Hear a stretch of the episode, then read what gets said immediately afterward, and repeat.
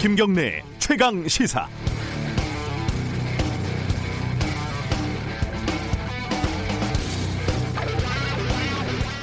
(2014년) 세월호 참사 당시 구조를 책임졌던 해경 지휘부 6명에 대해서 검찰이 구속영장을 청구했습니다. 5년 9개월, 무려 6년 만입니다. 지연된 정의는 정의가 아니라고도 하고 정의는 언제나 지연된다고도 합니다. 검찰 특별수사단은 당시 해경 간부들이 적절한 구조를 위해 해야 할 일을 하지 않았다고 판단했다고 합니다. 그런데요, 2014년에는 왜 그런 판단을 하지 않았던 걸까요? 300명이 넘게 숨진 대형 참사에서 해경 지휘부 가운데 현장에 있었던 123 정장 한 명만 기소한 이유는 당시에 무엇이었을까요? 검찰이 지금 시점에서 뒤늦게 세월호 책임자들을 구속시키면서 다시 정의의 수호자로 스스로를 정의하는 것이 마뜩찮습니다. 물론 늦었어도 마뜩찮아도 세월호 참사의 구조 실패는 반드시 규명돼야 할 일이고 책임자는 처벌을 받아야 할 일입니다. 다만 사건 본류에 대한 수사가 마무리되면 반드시 짚고 넘어가야 할 일이 있습니다. 2014년 당시 검찰의 수사와 깊이와 정도 수사의 깊이와 정도는 다른 사건과 비교해서 적절했는지 정치적 고려 때문에 검찰의 의사결정에 문제는 없었는지 이도저도 아니고 질에 아무것도 하지 않았는지 만약 그렇다면 누가 책임을 져야 하는지 요즘 검찰이 좋아하는 직무유기, 직권남용의 소지는 당시 검찰 지휘부에 없었는지 검찰 스스로 그게 아니면 공수처에서라도 따져봐야 할 것입니다. 1월 7일 화요일 김경래 최강 시사 시작합니다.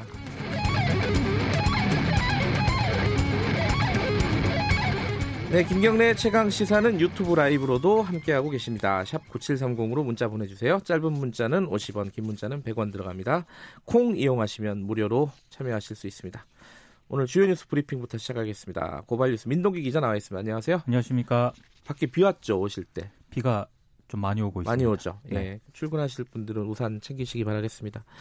어, 세월호 소식부터 정리해 보죠.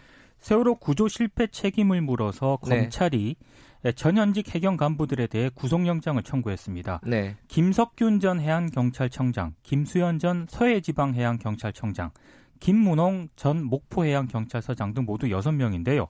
검찰은 이들에게 업무상 과실치사상 혐의를 적용을 했습니다. 아, 검찰은 일부 해경 간부들에게는 허위 공문서 작성 행사와 직권 남용도 적용을 했는데요. 해경은 세월호 참사 당일 행적을 조작을 해서 이 내부 문건을 만들었는데 네. 이 조작된 문건을 바탕으로 국회 국정조사나 감사원 감사에 대비한 것으로 알려졌습니다. 이 문건에는 해경 본청에서 1, 2, 3정 1, 2, 3정에 선체 진입과 선장에게 탈출 권고 명령을 내렸다고 나오고 있는데요. 근데 당시 통신 기록 등을 보면 해경 본청의 퇴선 명령은 선체가 뱃머리만 남기고 침몰한 뒤에 나왔습니다. 네. 오프닝에서도 말씀을 하셨지만 그럼 일각에서는 당시그는 검찰 책임은 없는 것이냐 이런 네. 비판도 네. 제기가 되고 있습니다. 그렇죠. 어, 당시에는 수사를 거의 하지 않았다 이렇게 볼 수밖에 없는 상황 아니겠습니까? 네. 예, 이거 어, 해경에 대한 적절한 수사가 진행된 이후에 검찰에 대한 어떤 감찰이라든지 평가도 좀 해야 될 것 같습니다. 그렇습니다. 어, 일제 징용 피해자들이 어, 어떤 제안을 했네요. 피해자 측에서 나온 제안이죠. 그렇습니다. 이 피해자들을 지원해 왔던 한일 변호사들과 시민 단체들이 네. 징용 문제 해결 방안을 검토하는 공동 협의체를 만들자고 제안을 했습니다. 피해자 측에서 해결 방안을 내놓은 건 이번이 처음인데요.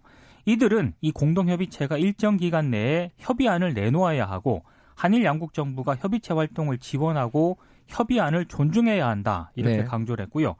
협의체 구성원으로는 강제징용 피해자들을 대리하는 변호사와 지원자, 그외 한일 양국 변호사, 학자, 경제, 정치계 관계자들을 제시를 했습니다. 한일 정부와 기업에 대한 요구 사항도 밝혔는데요. 일본 정부와 기업에 대해서는 강제징용이 인권 침해라는 사실을 인정하고 사죄해야 한다고 했고 네. 한국 정부와 기업에 대해서는 피해자 구제를 위한 역할을 다해야 한다 이렇게 주문을 했습니다. 어, 어떤 해결책 모색을 위해서 이제 피해자 측이 제안을 하니까 좀 진지하게 검토를 해봐야 될 것 같습니다. 네. 지금 미국하고 이란하고 일촉즉발 상황인데 핵 문제가 사실 또 불거지고 있어요. 2015년 유엔 안보리 상임이사국하고 이란이 핵 합의를 타결했거든요. 네. 이란 정부가 이거 더 이상 지키지 않겠다고 밝혔습니다. 네. 미국이 이란에 대한 경제 금융 제재를 철회한다면 핵 합의로 복귀하겠다라고는 했습니다만 미국이 이란 제재를 철회할 가능성은 희박하기 때문에 이건 거의 가능성이 없다고 봐야 될 것 같습니다. 2015년 7월 유엔 안보리 상임 이사국과 독일이 이란과 핵 합의를 맺었는데요. 핵무기 제조의 필수적인 농도 90% 이상의 고농축 우라늄 생산을 막는 것이 핵심입니다. 근데 이란이 이 합의를 할때 경제 금융 제재 해제와 맞고, 맞바꿨거든요. 네. 근데 지난해 5월 트럼프 행정부의 일방적 파기 선언으로 굉장히 위태로운 그런 상황이었는데 이란마저도 탈퇴를 하면서 합의가 타결 4년 반 만에 무용지물이 됐습니다.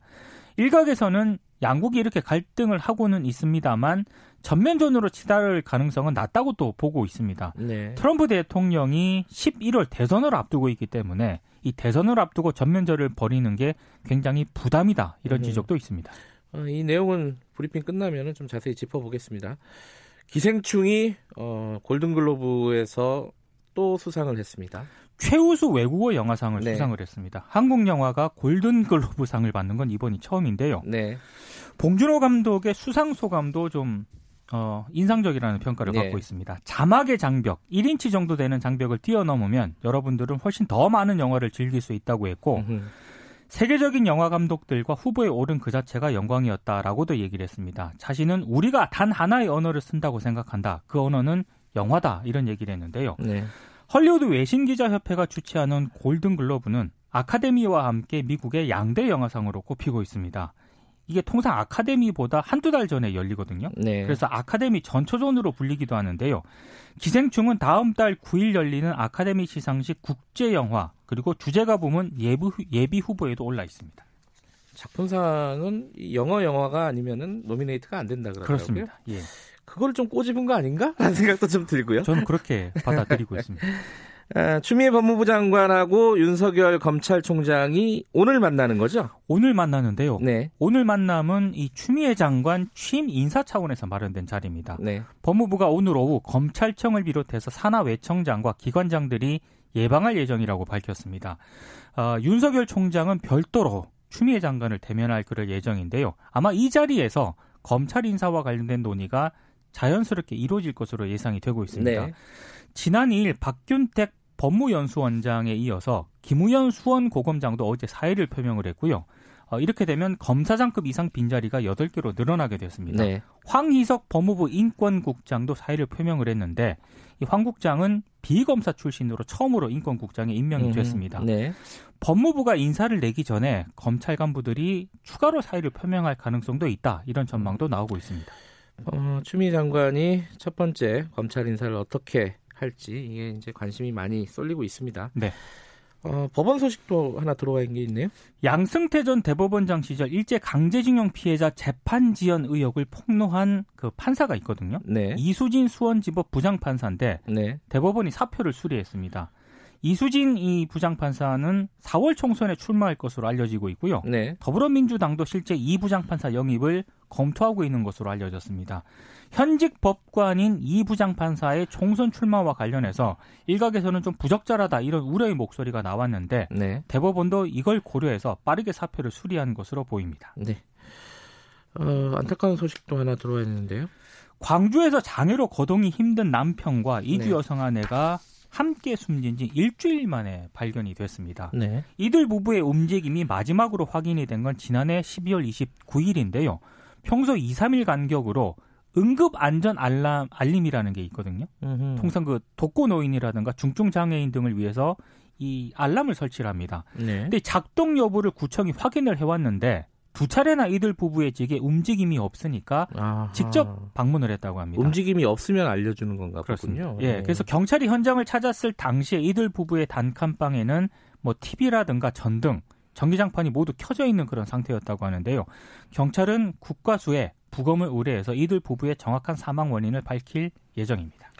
예, 마지막 소식 하나 전해주시죠. 역사상 처음으로 수도권 인구가 전체 인구의 50%를 돌파했습니다. 어, 절반 이상이 수도권에 산다는 거예요? 한국에서? 2019년 네. 12월 말 기준으로 네. 대한민국 전체 인구의 50.002%가 서울과 경기, 인천에 사는 것으로 나타났는데요.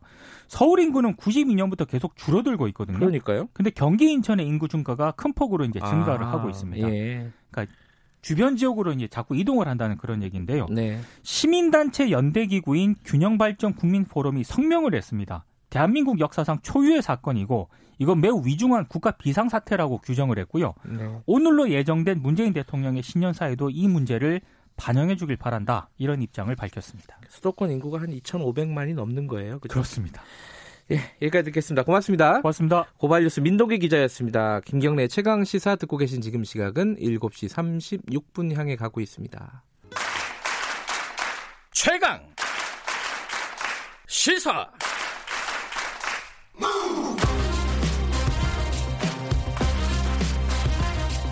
지금 여러분께서는 김경래 기자의 최강 시사를 듣고 계십니다. 네, 미국 이란 관계가 일촉즉발이죠. 어, 미국 미국이 지금 이란이 만약에 미국에게 복수를 하면은 어, 미국은 쉬운 두 곳을 공격하겠다 이렇게 지금 맞불을 놓고 있고요. 어, 여기에 이란이 지금 핵 합의에서 어, 사실상 탈퇴를 한 상황입니다. 이게 이제 우리가 어, 원유를 이란에게 상당 부분 의존을 하고 있고 미국은 우리의 동맹이고요. 예, 남의 일이 아닙니다. 어, 아산정책연구원 장지향 중동연구센터장 연결해서 관련 얘기 좀 여쭤보겠습니다. 안녕하세요. 네, 안녕하세요. 이게 일단 궁금한 게 원래부터 이제 이란하고 미국하고 계속 티격태격 해왔는데 이 네. 갑자기 네. 이렇게 막 전면전 같은 상황이 된 게 왜 이런 겁니까 이게? 그러니까 트럼프 대통령이 예. 이 이란의 군부 의이 최고 실세이자 이제 공식적으로 사령관인 솔레이마니를 드론으로 그것도 이라크 땅에서 이제 조준 암살 뭐 네. 폭사를 네. 시켰죠. 예. 네, 말씀하신 것처럼 그 전까지는 네. 단기적으로 서로 이렇게 탐색전을 벌여가면서 네. 일촉 특발의 위기로 이어질 것 같지는 않았 있는데요. 예, 예. 어, 왜 이런 굉장히 무리스러운 득보다 음. 실이 훨씬 많아 보이는 결정을 왜 미국 측에서 내렸을까를 네. 생각해 보면 굉장히 국내 정치적인 배경이 있는 것 같아요. 아, 사실 미국 국내 정치요. 예. 그렇죠. 예. 이제 트럼프 대통령이 워낙에 지금 탄핵 정국의 뭐 한 중심에 서 있고 물론 탄핵이 될 가능성은 낮겠지만 또 이제 대선 정국이거든요. 네. 그러니까 굉장히 뭐 강한 이미지를 부각시키려고 했었던 것인지 음흠.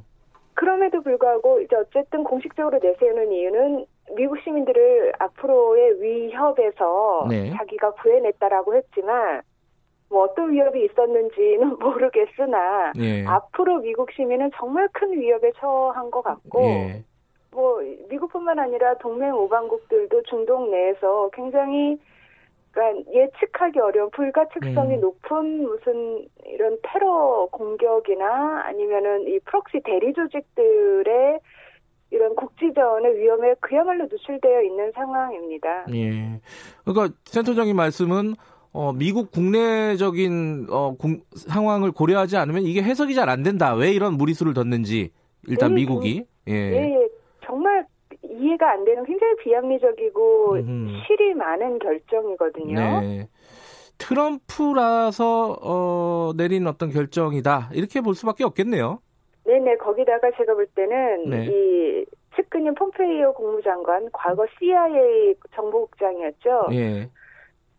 이번에는 폼페이오의 계산도 많이 들어간 것 같습니다. 사실 이 솔레이마니 사령관에 대한 뭐 제거 작전은 예. 한 10년간 계속 이제 디자인이 되어 왔었거든요. 예. 그러다가 뭐 어쨌든 이게 암살을 하려고 했을 때 상황이 맞지 않았을 텐서 어쨌든 10년 동안 이루어지지 못했을 텐데 지금 어쨌든 이란 본토도 아니고 이라크고 뭐 예. 주변에 민간인도 없었고 그래서 굉장히 무리를 해서 강행을 한 그런 음. 뭐 냄새가 많이 납니다. 예. 제가 지금 TV 화면에서 보니까요. 솔레이마니 그 장례식에 어, 테헤란이죠. 테헤란에 있는 광장에 수백만의 인파가 몰렸더라고요. 네네. 분위기가 거의 막 복수하자 이런 막 구호들도 나왔다고 하고요. 네네. 이란이 이렇게 막 복수, 보복을 막 외치고 있고 미국은 만약에 그러면 우리는 뭐 어, 이 쉬운 두 개를 타격하겠다. 뭐 네. 이러고 이게 전면적으로 갈 가능성이 어느 정도나 될까요? 사실 전면전으로 갈 가능성은 좀 낮아 보입니다. 그래요? 예. 예. 그런데 전면전으로 안 간다라고 해서 그러면은 뭐 좋은 소식이냐 그것도 아니거든요. 그래요? 그러니까 음. 예, 전면전으로 안 가는 이유는 우선 사실 미국에서 계속적으로 우리는 전쟁을 하는 의사가 없다라고 네. 하고 이란 역시 미국이라는 뭐 최대 강국이랑 예. 전면전을 시작했을 경우 자신들이 얻을 피해가 더 입을 피해가 더 크기 때문에 예. 전면전은 사실 이란의 옵션이 아닐 것입니다. 음. 대신 네. 이제 기본적으로 뭐 군사력이나 경제력이나 여러 힘이 약한 나라들이 이 힘을 강한 상대로 싸울 때 주로 사용하는 굉장히 비대칭적인 네. 이 전략을 통해서 그러니까 사이버 공격을 한다든지 굉장히 낮은 기술의 이 드론을 이용을 한다든지 사실 그러니까 잃을 것이 훨씬 많은 곳이 즉 위험에 노출되어 있는 쪽이 미국과 그 우방국들이거든요. 네. 그렇기 때문에 이제 게다가 이 솔레이마니가 지난 10년 동안 해놓은 게 이 중동 전역에 이 이란의 프록시들을 많이 육성을 시켜놨어요. 친이란 민병파들요. 아하.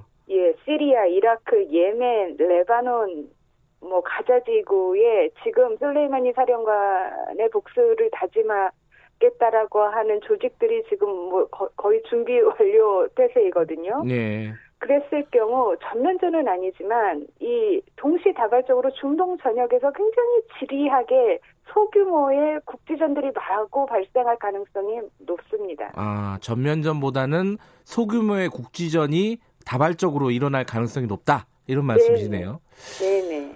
어 근데 지금 이제 핵 합의에서 탈퇴하겠다고 또 선언을 했어요. 이거는 뭐 어떻게 봐야 돼요? 이거는 이란이요? 예. 예, 그러니까 이란이 핵합의를 탈퇴했다고 해서 뭐 네. 정말 둘이 맞짱을 이렇게 이 핵전쟁으로 가 냐는 것은 네. 아니고요. 네. 그러니까 이, 2년 전이죠. 2018년 5월에 트럼프 대통령이 독단적으로 일방적으로 핵합의를 파기를 했습니다. 미국이 먼저 그랬죠. 네. 미국이 먼저 네. 했습니다. 그리고 1년 후에 이제 핵합의를 파기를 당하고 고강도 제재를 당하던 이란이 네. 이제 1년이 지났는데도 우리는 아무것도 낮은 게 없다. 핵합의를 우리가 1년 동안 파기하지 않았는데 음흠, 라고 네. 하면서 이제 앞으로 두 달에 한 번씩 자기네가 핵 이행 축소 결정을 내리겠다라고 하면서 네. 정말로 이 작년 5월부터 두 달마다 조금씩 그 이행을 축소를 시켰습니다. 즉 핵합의 핵합의 파기에 이란도 한 발짝씩 나갔었던 거거든요. 네. 그러다가 지금 이 솔레이마니 암살 사건이 기폭제가 돼서 드디어 5단계로 오면서 음흠. 우리는 우리도 핵합의 파기하겠다 얘기를 한 거죠. 음. 지금 이제 이 상황을 놓고 우리랑 연관된 게 뭐 한 두 가지 정도 생각이 되는데 먼저 어 네. 일단은 파병을 우리가 하려고 좀 준비하고 있었잖아요 호르무즈 해협에. 그렇죠. 이거는 우리 어떻게 해야 되는 겁니까? 이게 좀 고민이 많아지겠어요, 우리 정부도. 아, 고민이 굉장히 많아졌습니다. 사실 네. 이 사건만 없었어도 처음에 네. 말씀드렸듯이 이게 장기 탐색전으로 가면서 네. 우리가 파병을 했을 때 제일 걱정되는 것이 우리 군대가 이 공격을 당하지 않을까 내지는 이란과 사이가 안 좋아지지 않을까라는 네. 거였는데 사실 이 전까지만 해도 이 두 가지에 대한 우려가 조금씩 낮아지고 있었거든요. 네. 그런데 이번 1월 3일 사건을 계기로 앞으로 만약에 파병에 대한 압박이 당연히 높아질 텐데 그럴 경우 우리 부대와 우리 이제 병사들이 위험에 처할 가능성이 더 높아졌고 그리고 음. 이란과의 이 협력 관계도 굉장히 뭐 안 좋게 가겠죠. 왜냐하면 지금 이란 내에는 그래도 이렇게 너무 강경한 어, 반응을 하지 말자라는 세력들도 분명히 있거든요. 네. 잘못은 이란이 했지만 우리도 똑같이 그렇게 뭐 맞대응을 하지 말자라는 아. 세력이 있어 왔는데 아, 잘못은 미국이 했지만 예, 예. 네네. 예. 그들의 목소리가 지금은 뭐 전반적인 반미 여론에 묻혀가지고 음흠. 전혀 들리지 않고 그들의 입지가 굉장히 축소되어 있는 상황에서 한 이란 관계도 앞이 굉장히 어둡습니다. 음. 근데 이 사실은 어 우리야 미국과의 관계 때문에도 고민이 있겠지만은 네네. 이 원유 수급 문제가 있잖아요. 예컨대 네. 호르무즈 해협을 이란이 뭐, 뭐 봉쇄를 한다. 최 극단적인 네네. 상황에서 이러면 네네. 우리한테 굉장히 큰 어떤 악영향을 주지 않습니까 경제에? 어, 굉장히 큰 악영향을 주죠. 이 네. 호르무즈 해협이 전체 전 세계 원유 수급량의 70 아니 30% 예. 우리 원유 수급량의 70%를 도맡고 있는 예. 굉장히 전략적인 통로이거든요. 예. 뭐 우리 경제뿐만 아니라 전 세계 음. 경제가 음. 또뭐 유가 폭등, 뭐 유가 시장 불안정으로 바로 이어지겠죠. 예. 근데 그러면은 지금 네네. 미국하고 이란하고 어, 어떤 협상이라든가 이렇게 약간 어, 유화적인 국면으로 갈 가능성이 어느 정도나 됩니까? 어, 지금 당장은 가능성이 굉장히 낮아요. 예. 예. 왜냐면은, 그러니까 둘 다, 그러니까 이 양국의 지도층에서 네. 내지는 이 위정자들이 하고 싶을 때지만 예. 자신들의 국내 청중들이 또 원하는 것이 있기 때문에 아하. 그들을 생각해서는 바로 그렇게 이제 다시 협상의 모드로 가는 모습은 최대한 지금은 안 보여주려고 할 테고요. 네. 그럼에도 불구하고 지금 중동 내에 미국의 동맹 우방국들마저 너무나 걱정이 많고 많기 때문에 네. 그들이 중재자로 나설 가능성은 하지만 빠른 시일 내는 아니고 음. 있습니다. 대선 전에는 뭐 어떤 협상의 움직임이 나오기는 쉽진 않겠네요. 그렇겠죠. 있더라도 네. 굉장히 쉬쉬하면서 늦게 진행이 될 것 같아요. 아하. 느린 속도로. 근데 또 한 가지 좀 이게 이렇게 해석할 수 있는지는 모르겠는데 북한 네 입장에서요. 네. 이번에 이제 사실은 요인을 암살한 거잖아요. 이 미국이 그렇죠. 사실상. 근데 북한 입장에서 야 이거 우리도 이럴 수 있, 는거 아니냐 이렇게 그런 식으로 위협적으로 받아들일 가능성이 있지 않겠어요? 뭐 가능성이 없지 않겠죠. 사실 네. 저는 중동을 전공하는 사람인데 항상 끝이 그래서 예. 북한에 주는 함의가 무엇이냐고 그렇죠. 그러면서는 예. 이게 약간 아전인수 아니가라는 아. 생각이 들지만 그럼에도 불구하고 네. 뭐한 번도 의지를 생각 안 할 수가 없으니까 그러니까요. 예. 머리를 쥐어짜 보자면 예. 뭐 겁이 났겠죠. 그리고 트럼프가 굉장히 정말 즉자적인 결정을 내리고 네. 나름 강한 외드라인을 갖고 있는 사람이구나라는 네. 생각이 들겠죠. 음. 알겠습니다. 이게 어, 앞으로 이 장기간 아 적어도 대선 전까 미국 대선 전까지는 네네. 이런 상황이 아, 일촉즉발의 상황이 계속 될 것 같다. 전면전까지는 가지는 갈 가능성은 낮지만 그죠? 네네. 예. 알겠습니다. 우리도 뭐 대비를 좀 많이 해야 될 것 같습니다. 여기까지 네, 듣겠습니다. 맞습니다. 고맙습니다. 예, 예, 감사합니다. 아산정책연구원 장지향 중동연구센터장이었습니다.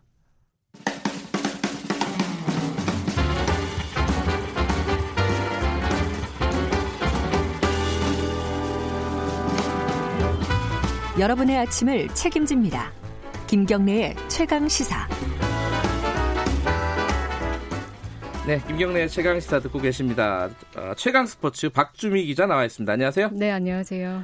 어, 오늘은 이 얘기부터 해보죠. 안치홍 씨. 안치홍 선수가 네. 사실 그렇게 유명한 선수는 아니었지 않아요? 아니었는데 어제 예. 하루 종일 실시간 검색어 상위권에 랭크됐었어요. 저는 이제 야구에 그렇게까지 관심이 없어서 네. 누군가 했어요, 사실은. 네. 왜 이렇게 사람들이 많이 찾은 거예요, 안치홍, 안치홍 씨를? 이 선수가 2009년에 기아에 입단해서 10년 세월 동안 기아 든든한 내야수로 활약해온 음. 기아의 프랜차이즈 스타인데 어허. 어제 롯데로 전격 이적 발표를 하면서 사람들이 좀 놀랬고 네. 그 롯데 유니폼을 갈아입은 것도 좀 놀라웠는데 이 계약 방식 때문에 좀 놀랐었어요. 어, 왜 그렇? 뭐 특이한 게 있나요? 계약 네. 방식이? 이 계약 방식이 과거 이제 그동안 프로야구에서는 한국 프로야구에서는 없었던 계약 음, 방식이었는데 네. 메이저리그에서는 자주 볼 수 있었던 옵트아웃이라는 방식이 있었거든요. 옵트아웃? 네. 아, 좀 어렵네요. 어렵죠. 네. 이 네. 영어도 있고. 네. 그래서 이제 자세히 좀 살펴보면 자유계약 신분인 안치홍 선수가 롯데와 2 플러스 2년 계약을 했습니다. 네. 그러니까 롯데와 2년 동안 총액 20억 예. 그리고 수당 잘하면 잘 받는 수당 수당 6억을 해서 이제 성적에 따른 수당을 최대 6억을 받는다고 그래서 2년에 26억 원을 보장받고 예. 나머지 2년을 롯데에서 계속 활약할지에 대한 것을 결정을 짓게 되는데 아하. 선수가 아웃하는 것 그러니까 음. 팀에서 나가는 것을 옵트 선택할 수 있는 권한을 음. 갖게 되는 거죠. 근데 이게 과거에는 한국에는 없었거든요. 음. 이 방식이 좀 놀랐고 네. 그 안총 선수가 이제 좀 더 자세히 살펴보면 네. 구단이 이제 나머지 2년에서 2년에 대해서 네. 계약을 연장하지 않으면 2년에 그 기간 동안 성적이 좀 별로 안 좋았다. 네, 예. 그래서 나머지 2년은 우리가 미안하지만 계약을 어. 연장하지 않겠어. 그러면 네. buyout이라는 또 용어가 또 나와요. buyout. 네. 예. 이것도 메이저리그에서 자주 네. 사용되는 건데 그 기한을 채우지 않고 선수를 내보냈기 때문에 위로금, 보상금이라는 걸 이제 주게 됩니다. 아. 네. 그래서 buyout은 1억 원에 이제 정해졌고 아하. 그런데 2년 동안 잘했으니까 2년 더 잘해줘. 그래서 플러스 2년 더 하자라고 해도 아까 설명드렸듯이 선수가 아니 나는 2년 잘했고 그렇지만 더 좋은 구단으로 가고 싶어라고 해서 FA를 선택하겠어라고 음. 이제 결정할 수 있는 거죠. 예. 그래서 이제 이런 방식이 좀 놀라요. 왜냐하면 과거에 우리가 FA 대박이라는 표현이 나올 정도로 야구 선수들에게는 좀 이른바 그 거액을 네. 좀 보장받을 수 있는 음. 그런 계약이 많았고 구단으로서는 자금 좀 부담감이 컸었죠. 왜냐하면 음. 6년에 100억 뭐 이런 예. 협상도 있었으니까요. 그런데 선수로서는 그 동기부여가 확실히 되는 거예요. 왜냐하면 음. 2년 동안 잘하면 나머지 2년의 미래에 대해서 본인이 네. 이제 장래를 미래를 선택할 수 있고요. 그 음, 구단으로서도 이른바 네. 먹튀 선수를 영입하지 않게 되니까 음흠. 돈을 이제 한꺼번에 많이 받아 챙기고 이제 실력 이 네. 어, 그렇게 이제 더 이상 좋게 나오지 않는 선수를 영입하지 않아도 되니까 네. 윈윈인 셈이죠 서로. 음, 아, 계약 내용 때문에 좀 화제가 됐었군요. 더 근데, 화제가 됐죠. 네. 근데 사실 이제 기아에서 아까 말씀하신 대로 10년 동안 붙박이 선수였다면은 그렇죠. 내야수였다면서요. 네. 이러면 뭐 기아 팬들 입장에서는 좀 아쉽다 이런 생각을 많이 할 것 같아요. 충격이죠. 네. 네. 선수도 그랬습니다. 그래서 안치홍 선수가 굉장히 마음이 착잡하긴 했었나 봐요. 음, 네. 자신의 소셜 미디어에 이제 기아 팬들에게 미안하고 아쉬운 마음을 좀 자필 편지를 써서 이제 그것을 사진으로 찍어서 게시물을 올렸는데 네. 태어나고 자란 곳이 자기는 서울이지만 제 고향은 광주라고 생각한다고 네. 이렇게 올렸어요. 그러면서 기아 타이거스 팬 여러분의 사랑 때문에 더 그랬다. 음흠. 그래서 롯데로 옮긴다는 결정을 할 때 가장 가슴이 아팠던 부분이 과거에 자신이 이제 기아에서 20년 동안 활약하겠다라고 음. 약속을 했는데 팬들과 네. 이 약속을 지키지 못해서 너무 너무 미안하다. 음. 이런 그 자필 심경을 좀 절절히 고백해서 아.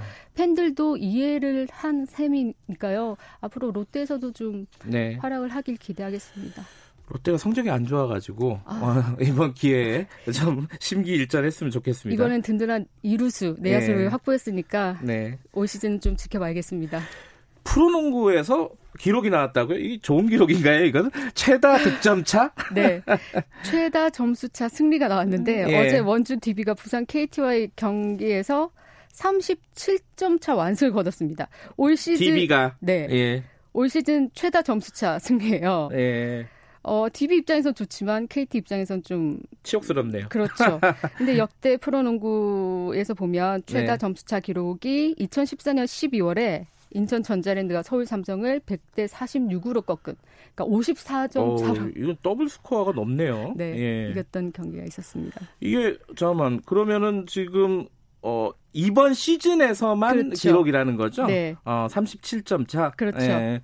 어 지금 DB가 굉장히 잘하는 상황이에요? 이제 어떻습니까? 어제 DB 그러니까 사실 전력이 그렇게 차이가 나지 않았는데 DB가 네. 어제 전반전까지는 2쿼터까지는 5점 차 리드에 불과했었거든요. 5점 네. 차. 네. 그런데 3쿼터에만 33점을 퍼부었어요. 어허. 그런데 KT는 11득점만 이제 넣었거든요. 아, 여기서 20점 넘게 그렇죠. 벌어졌군요. 확실한 차이가 예. 났습니다. 그래서 3쿼터 종료 때 이미 71대 44, 27점 차 리드가 났었고요. 네. 그런데 이게 특정 선수가 잘해서냐 네. 그게 아니었습니다. 뭐 오나쿠 외국인 선수가 20 2득점을 올렸지만 호응 선수가 14점, 김민구 선수, 선수가 13점, 김종규 선수도 12점 이렇게 골고루 활약을 했기 때문에 네. 이런 득점 이렇게 최다 점수차 승리가 음. 나온 것 같고요. 네. 반면에 상대팀 KT는 양홍석 선수와 10점으로 유일하게 두 자릿수 득점을 올려서 네. 어, 좀 초라한 음. 기록이었죠. 지금 아쉬운 마음이. 어, 프로농구 시즌이 한창인가요? 지금 이제 3, 4라운드 지났으니까 이제 이제 중반기를 넘어선 거죠. 아직 음. 남아 있는데 이런 불명예스러운 기록은 더 안 나왔으면 음. 좋겠습니다. 알겠습니다. 네. 오늘 여기까지 듣죠. 고맙습니다. 네. 스포츠 취재부 박주미 기자였습니다. 어, 문자 소개 하나 해드릴까요? 그, 6492님이 아까 제가 오프닝 때 세월호 사건 그 검찰은 도대체 그때 당시에 뭐 했냐 이렇게 얘기했는데 저보고 너는 뭐 했냐 이런 말씀을 보내주셨습니다. 저도 취재를 했는데 저도 아쉬운 게 되게 많습니다. 아, 다만 이제 책임을 져야 되는 사람들이 책임을 져야 된다. 저는 그렇게 생각을 하는 거고요. 기자들도 할 말은 별로 없죠. 자, 김경래의 최강사 1부는 여기까지 하고요. 어, 잠시 후 2부에서 뵙겠습니다. 뉴스 듣고 8시 5분에 돌아옵니다.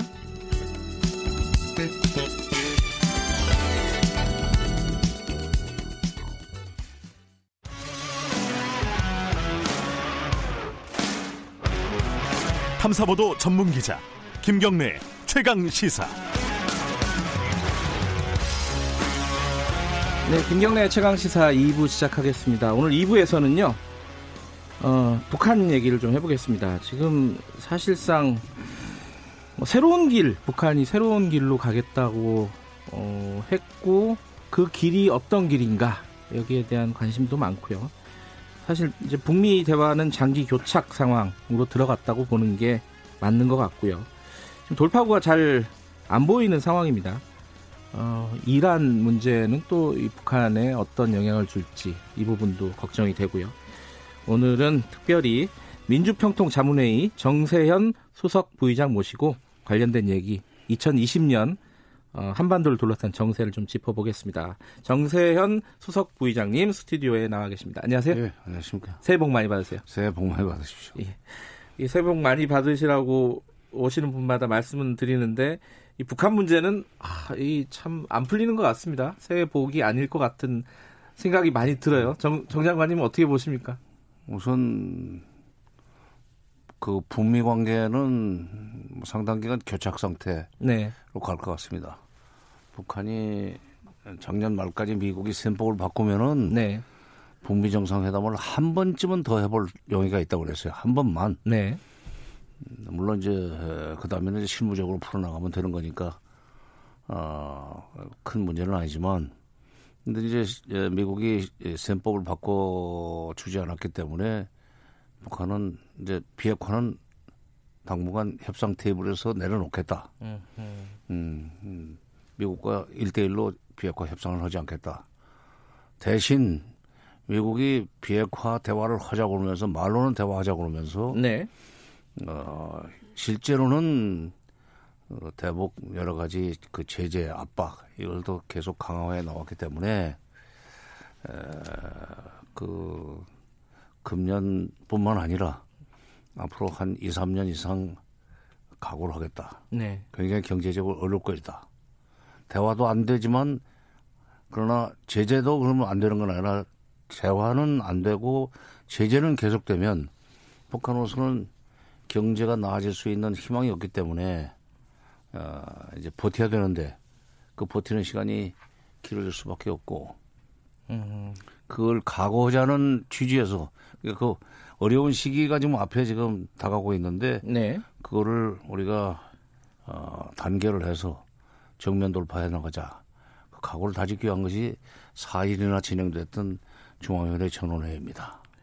허리, 허리띠 졸라 매자는 얘기가 그렇죠. 나왔죠. 예. 그러니까 신년사가 안 나오는 것은 뭐 어떤 점에서는 당연한 것이 신년사라는 게 1년짜리 살림 계획이거든요. 네. 음, 근데 이제 그 중앙위원회 결정서를 보면은 8개항인데 앞으로 몇 년 동안 북한이 그 방향으로 나가겠다는 일종의 에, 정책 기조 내지는 중장기 목표예요. 네. 어, 그러니까 신년사보다도 훨씬 소위 그 타임스페인이라고 할까 시간이 길죠. 음. 근데 그렇게 되면은 북미 관계는 그냥 전쟁도 아니고 평화도 아닌 비전비화 상태로 갈 거고 물론 이제 돌발 변수라는 게 있으니까 외교 또는 국제 정치도 사실은 정치와 똑같이 생물이기 때문에 트럼프가 어떻게 또 갑자기 또 무슨 변심을 해서 자다리 나서 트위터를 날려가지고 뭐 북미 회담이 될지 그건 모르지만 그런 이제 돌발 변수는 있으나 네. 그러나 일단 장기적인 에, 교착 상태로 간다고 어, 봐야 될 것 같습니다. 그러면 이제 우리가 좀 어려지, 어려워지기는 하죠. 그러면 어, 신년사를 안 한 거는 그냥 쉽게 말하면은 딱히 할 1년짜리 계획을 발표할 게 별로 없다 이렇게 보면 되는 건가요? 그렇죠. 1년짜리 발표할 것이 계획이 별로 없다가 아니라 1년짜리가 아니라 앞으로 2, 3년 또는 3, 4년 이상 지금 어려운 시기를 예. 그 견뎌야 되는데 그러려면 그때 3, 4년 이상 쓸 수 있는 중장기 정책 방향을 제시하는 것이 당연하죠. 음흠. 그래서 4일이나 회의를 하는 거 아닙니까? 이게 이례적인 거죠? 4일 동안 이렇게 전원회의 하는 거는. 그전에도 5일 했던 적이 있습니다. 90년 1월 5일부터 음. 9일까지. 그때는 네. 국제정치적으로 러시아가 이제 그 붕괴하고 있었고 네. 동유럽 국가들도 막 체제 전환이 일어나기 때문에 네. 북한으로서는 자기들도 이거 이러다가 망하는 거 아닌가. 네. 어, 특히 남쪽한테 잘못하면은 먹히는 거 아닌가 하는 불안감이 있어가지고 그때는 5일이나 연초에 그때는 네. 5일이나 아, 중앙위원회 전원회의를 열었었는데 그때도 어, 그 회의를 열어서 하여튼 어려운 시기를 잘 견디자. 음, 음. 그러면서 그때는 어, 오히려 그 이 남북 총리급 회담을 그쪽에서 이제 제안하고 그리고 또 그 한 해 지나서는 또 미국과의 관계에서는 시도한 적이 있었는데 하여튼 중앙위원회 전원회의가 4일이 됐건 5일이 됐건 길게 열린다는 얘기는 이번에도 북한이 이 상황을 굉장히 예, 시, 시, 말하자면 엄중하게 보고 있다 하는 증거고 음, 네. 그렇기 때문에 각오도 단단하고 미국을 상대로 해서 벌리는 앞으로의 일종의 정면 돌파전도 그렇게 부드럽지는 않을 겁니다. 음. 네. 지금 말씀하신 정면 돌파라는 얘기가 그 신년사를 대체한 결정서에 23번이 나온다고 그래요. 음, 결정서에는 그렇게 정면 돌파가 많이 안 나오고 한 번. 한 번 나와요? 예. 음, 23번 나온다는 사, 언론 보도. 아니, 정면 돌파를 보도에서 아나운서가 그런 얘기를 많이 아, 했지. 이게 일본, 아니, 일본이 난다. 어. 북한 보도에서 어, 그렇게 어, 많이 했다. 아니, 그러니까 중앙위원회 전원회의에 내놓는 보고서하고 예. 그것을 종합해서 그 최종적으로 내놓는 결정서하고는 좀 다릅니다. 아하. 음, 보고서에는 뭐 23번이 나오든지 뭐 예. 그보다 더 나왔을 수도 있죠. 그 정면 돌파라는 게 어, 말씀하신 대로 어 이게 우리 지금 뭐 물러서지 않겠다 이런 표현이겠죠? 그렇죠. 음. 물러서지 않겠다는 얘기고 예. 그렇다고 해서 미국과 군사적으로 일대일로 맞붙겠다는 그런 뜻은 아닙니다. 예. 미국의 군사적 압박과 경제적 제재가 계속되게 되면 네. 북한 경제는 어려울 거 아니에요. 그러니까 북한 주민들의 생활이 어려워지죠. 네. 어, 생활이 어려워지면 고통을 느끼게 되는데 그 고통을 분노로 바꿔서 음흠. 그 분노의 힘으로 그 어려운 상황을 돌파해 나가자. 미국의 아. 압박과 제재로 야기되는 경제적 난관을 그 난관 때문에 이제 굴복할 수는 없고 네. 그걸 깨고 나가자. 그래서 음. 허리띠를 졸라매자 하는 표현을 쓰죠. 근데 그 같은 맥락에서 이 충격적인 실제 행동 이런 얘기도 썼어요. 그게 이제 음. 작년 크리스마스 때 뭐 ICBM을 쏜다 만다 막 이런 얘기들이 많이 나왔었잖아요. 그러면 그런 행동을 어 1월 정도 그러니까 조만간 어, 할 가능성이 높다 이렇게 봐야 되나요? 어떻습니까? 1월 뭐 1월 6일 날 아니 1월 8일 그러니까 내일입니까? 내일 아 기, 김정은 예, 위원장 예, 생일이요? 네, 내일이네요. 예. 가능성은 별로 없고 지금 그런 거 잘못했다가는 3월 달부터 예년에 그 이, 어, 실시되어 왔던 3월 달부터 열리는 한미 연합 훈련을 오히려 강화시키는 불, 네. 불러들이는 결과가 되기 때문에 그거는 좀 조심할 거예요. 음흠. 아니고 그러나 아 이제 비유한다면은 이게 이제 로켓이라고 봅시다. 예. 로켓가 뭐 적진을 향해서 가면 미사일이고 하늘, 우주로 날아가면 예. 그게 이제 위성 로켓인데 예. 이거를 쏘아 올리는 엔진 실험은 계속 할 거예요. 음. 그래서 이 성능이 에, 더 좋아졌다. 예. 언제든지 여기다 실어가지고 쏘면 된다 하는 식의 에, 얘기는 하지만 직접 미국이 유엔 대북 제재를 주도할 수 있을 만큼의 그런 임계선을 넘는 그런 도발은 안할 겁니다. 음. 말은 게 거창하게 하고 위협적인 표현을 썼지만 네. 그 지금 이란 문제 때문에도 지금 트럼프가 잔뜩 지금 긴장했을 뿐만 아니라 뭔가 화가 나 있잖아요. 네. 그런 상황에서 어 트럼프가 북한을 상대해서 더 공격적이고 위협적인 행동을 할지 모른다고 생각을 하는 게 당연하죠, 북한도. 네. 예. 그러니까 지금 분위기로 와서 북한이 말은 지난번에 작년에 전원회 할 때는 충격적인 뭐 무기가 나올 것이다 하는 네. 얘기를 했지만 그거를 어, 이런 문제가 지금 1월 초에 벌어졌기 때문에 북한도 조심을 하려고 합니다. 그러면은 어 이제 3월 되면 아까 말씀하신 한미 훈련이 있지 않습니까? 그거는 어떻게 되는 거예요? 더 그, 그 이제 그것도 대통령이 좀 적극적으로 움직여야 되는데 오늘 네. 신년사에서 그 말씀까지 하시기는 좀 어려, 어려울 거예요. 왜냐하면 네. 한미 간에 협의를 해야 되는 문제지만 음흠. 문제이기 때문에. 근데 에, 잘하면은 금년에 한미 훈련을 안 할 수 있다는 사인이 미 국방부 장관한테서 나왔어요. 네. 미국의 태도를 봐가면서 금년도에 에, 실시할 걸로 정기적으로 실시하게 돼, 정기, 실시하게 돼 있는 어, 연합훈련을 네. 재검토할 수 있다고 그랬거든요. 네. 그러니까 북한이 좀 조용히 있어주면 1, 2월 조용히 있어주면은 그 한미 훈련을 해야 되는 명분은 없어지죠. 음. 조용히 있을 가능성이 어... 이게 참 지금 교착 국면이라서 어, 북한도 뭔가 계속 제스처를 보낼 거 아닙니까? 그렇죠? 아니, 미국에 이제 네. 이게 에, 벼랑 끝 전술을 써가지고 네. 미국이 움직이고 그렇게 해서 협상이 협, 협상을 향한 접점을 만들 수 있다고 생각하면 벼랑 끝 전술을 쓰지만 네. 말하자면 가능성이 있을 때는 벼랑 끝 전술을 쓰지만 음흠. 전혀 그게 없이 이게 굉장히 예, 오랫동안 갈 거다 하면은 그거 음. 그런 벼랑 끝 전술을 써가지고 아 그래요 득이 음. 없는데 그런 짓은 안 하죠.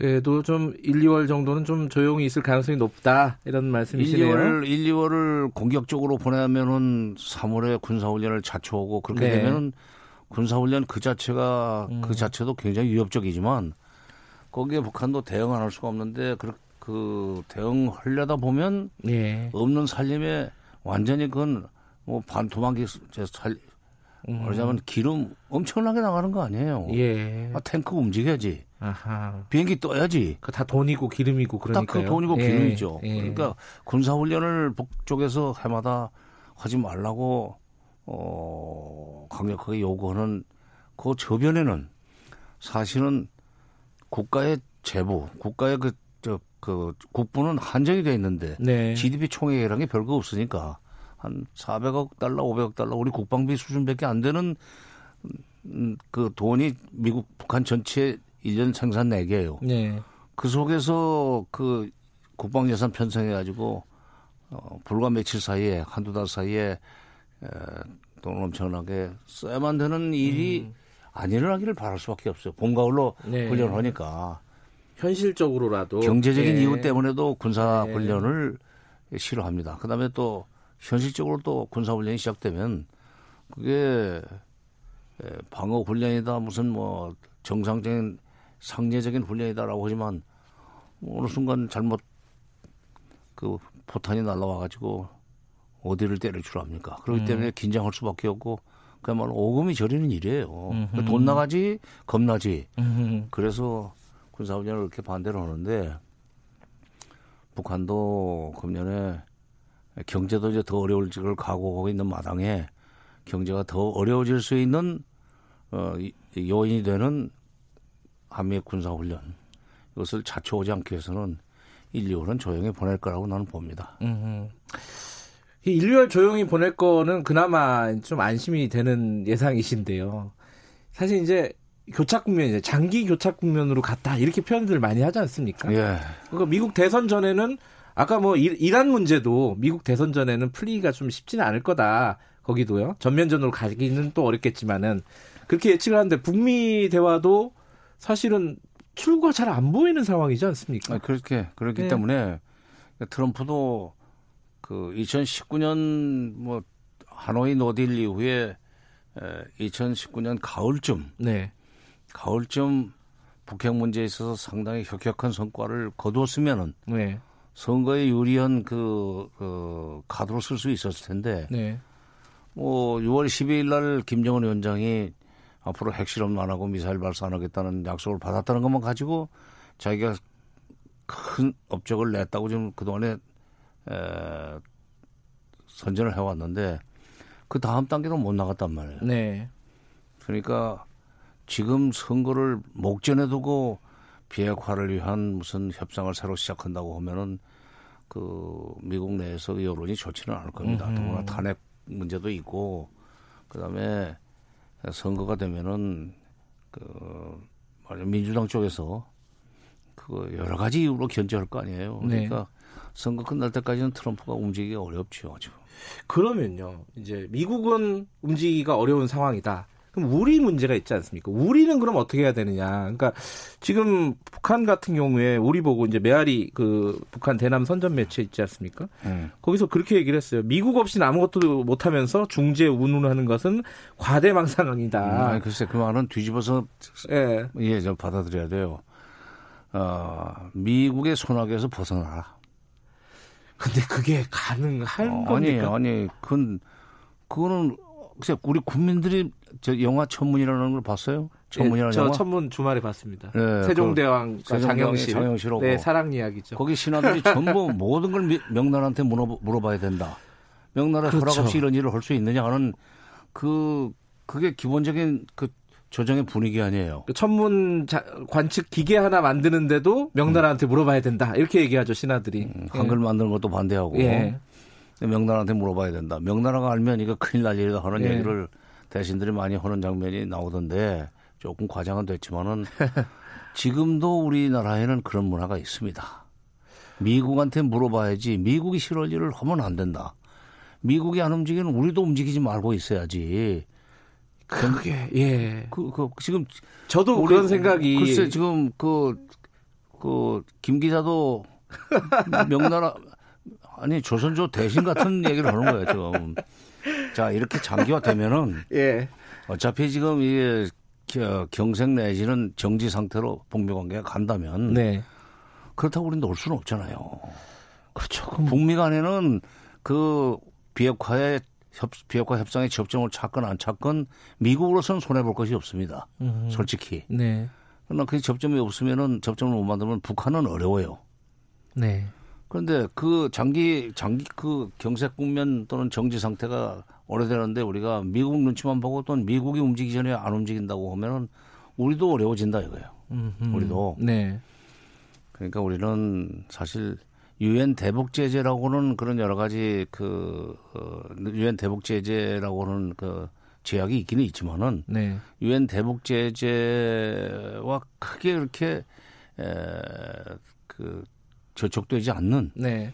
그런 분야 또는 그런 문제에 있어서는 용감하게 일을 벌리고 추, 적극적으로 추진해 나가야 된다고 생각합니다. 아마 오늘 9시 반에 좀 대통령께서 신년사 있죠. 신년사를 예. 그 하시기 때문에 조금 위험한데 잘못 예측했다가는 어, 얼마 안 남아서요. 그죠? 한 시간밖에 안 남았습니다. 근데 1월 2일 날 신년 하례 때 상공회의소에서 있었던 신년 하례 때 했던 대통령의 마지막 멘트 말씀이 난 지금 저 귀에 생생합니다. 어떤 평화는 네. 행동 없이는 오지 않습니다. 아하. 남북 관계에 있어서도 네. 어, 운신의 폭을 더 운신의 폭을 넓혀 노력해 나가겠습니다. 그래서 아 금년에는 남북 관계에 있어서 운신의 폭을 넓히겠다고 하는 음흠. 얘기는 그거는 작년 한 해 동안 사사건건 미국이 견제하는데 그게 미국의 말하자면 심기를 불편하게 하지 않기 위해서 따라줬는데 그리고 비핵화 협상이 연말까지는 어떻게든 말하자면 전환점을 찾으라고 생각하는데 그거 네. 못하고 말았으니까 네. 그렇다면은 북미 간의 새로운 대화 분위기가 조성되기 전에 에, 그것이 1년이 될지 3, 4년이 될지 모르는 상황에서 우리는 놀 수 없는 거 아니냐. 음. 임기도 더구나 이제 4년 차로 넘어가는데 그러면 1년 그저 몇 개월밖에 안 남은 상황에서 뭔가 해야 될 거 아니에요. 그러니까 미국의 허락을 받는다는 철학을 우선 깨야 되고, 네. 그다음에 우리끼리 할 수 있는 거, 유엔 대북 제재에 크게 저촉되지 않는 것은 일을 좀 시작을 해야 돼요. 그리고 다행히도 대통령의 신년사는 아직 안 나왔지만은 네. 오늘 아침 그 뉴스를 보니까 통일부가 교류협력국을 교류협력실로 확대 개편을 하대요. 승격했네요. 예. 예. 어, 이제 실이면 커집니다. 예. 어, 어, 책임자가 1급 차관보고 예. 어, 국은 이제 국장이지만 그다음에 접경 지역 협력과라는 것도 새로 신설한다고. 그렇게 되면 접경 지역 협력과를 신설한다는 얘기는 이 비무장지대 주변, 네. 그 특히 비무장지대를 평화지대화로 평화 지대로 만들자는 얘기는 작년 유엔 총회 연설에서도 네. 강조하지 않았어요. 바로 그 DMZ를 국제 평화 지대로 만들기 위한 사업을 본격적으로 어, 음. 전개하기 위한 것이 국, 변경 지역, 아니, 접경 지역 협력과라고 보고 그렇게 되면은 그 지역의 그 이 평화지대화 아, 이걸 추진하는 과정에서 남북 교류 협력이 에, 숨통이 트이죠. 당장 생각나는 게 어, 그러면 금강산 개성 어, 이런 것들도 그러면 추진을 할 가능성이 있다고 보세요? 근데 금강산은 조금 더 늦은 것 같아요. 늦었어요? 네, 아, 늦은 아. 것 같은 것이 북한이 금강산 포함해서 원산 갈마지구를 전체를 지금 자기들이 직접 그 관리하는 네. 관광지구로 만들라고 그럽니다. 네. 그러면 그건 그, 타이밍상 우리가 그, 좀 실기한 것이고 그 금강산 지역만 그 전에는 김정일 시대 예. 남쪽한테 그들 표현으로는 의존하는 형식으로 해서 땅을 내주고 돈을 좀 받았었는데 네. 이제는 직접 하겠다는 얘기거든요. 네. 근데 이제 개성공단은 아직도 뭐 다른 얘기가 없으니까 다시 재개할 수 있을 것 같고. 네. 그보다 더 중요한 것은 사실 2032년 올림픽을 서울 평양 공동 올림픽을 하려면 서울 평양 간 철도도로 연결을 해야 돼요. 아. 작년에 에, 중국하고 러시아가 유엔 대북 제재를 좀 해제하자는 결의를 내면서 거기에 난데없이 남북 철도도로 연결을 그 시키자. 네. 그러니까 어, 우리는 좀 어, 미국의 눈치만 보다가 지금 중국 러시아 손잡고 그런 일을 벌이는 것이 괜찮겠느냐는 식으로 걱정하는 사람이 있을 거예요. 예. 천문에 나오는 그 대신들 같은 사람들이 많이 있으니까. 명나라의 신하냐, 조선의 신하냐, 그렇게 그렇죠. 물어보죠 세종대왕이. 그러니까 어, 그런 분위기가 있기는 있어요. 그러나 네. 그 절반 정도는 그런 생각을 나는 국민들 중에 절반 정도는 그런 생각을 하고 있지만 절반 정도는 또 우리도 우리 주대를 주대 있게 우리 식으로 가자 하는 생각을 음. 가지고 있는 사람도 있다고 보고 네. 대통령은 어, 명나라의 신하가 아니라 대한민국의 신하들을 믿고 앞으로 나가시는 게 좋을 것 같습니다. 근데 북한이 그걸 받아주느냐 이것도 아니 글쎄 또 이제 그게 또 그런 걱정이 있는데 네.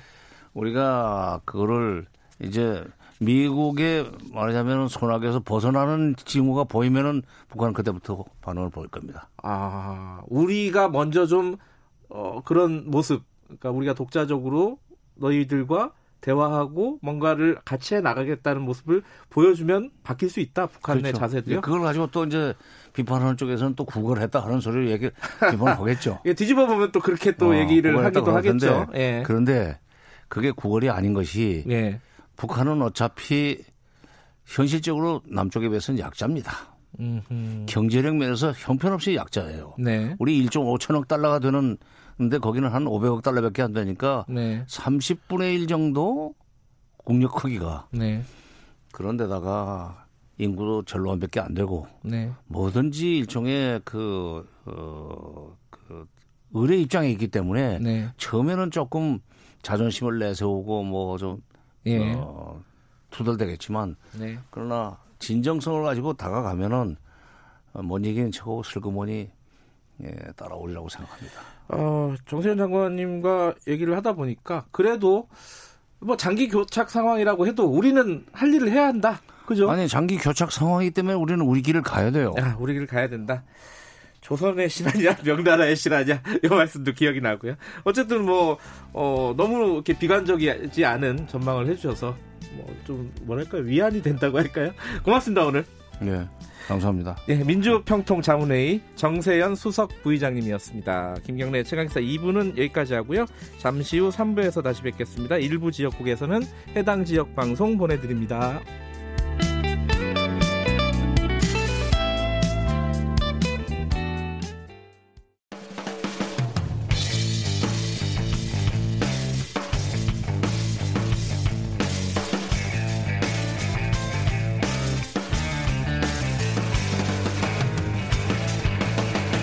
김경래의 최강 시사.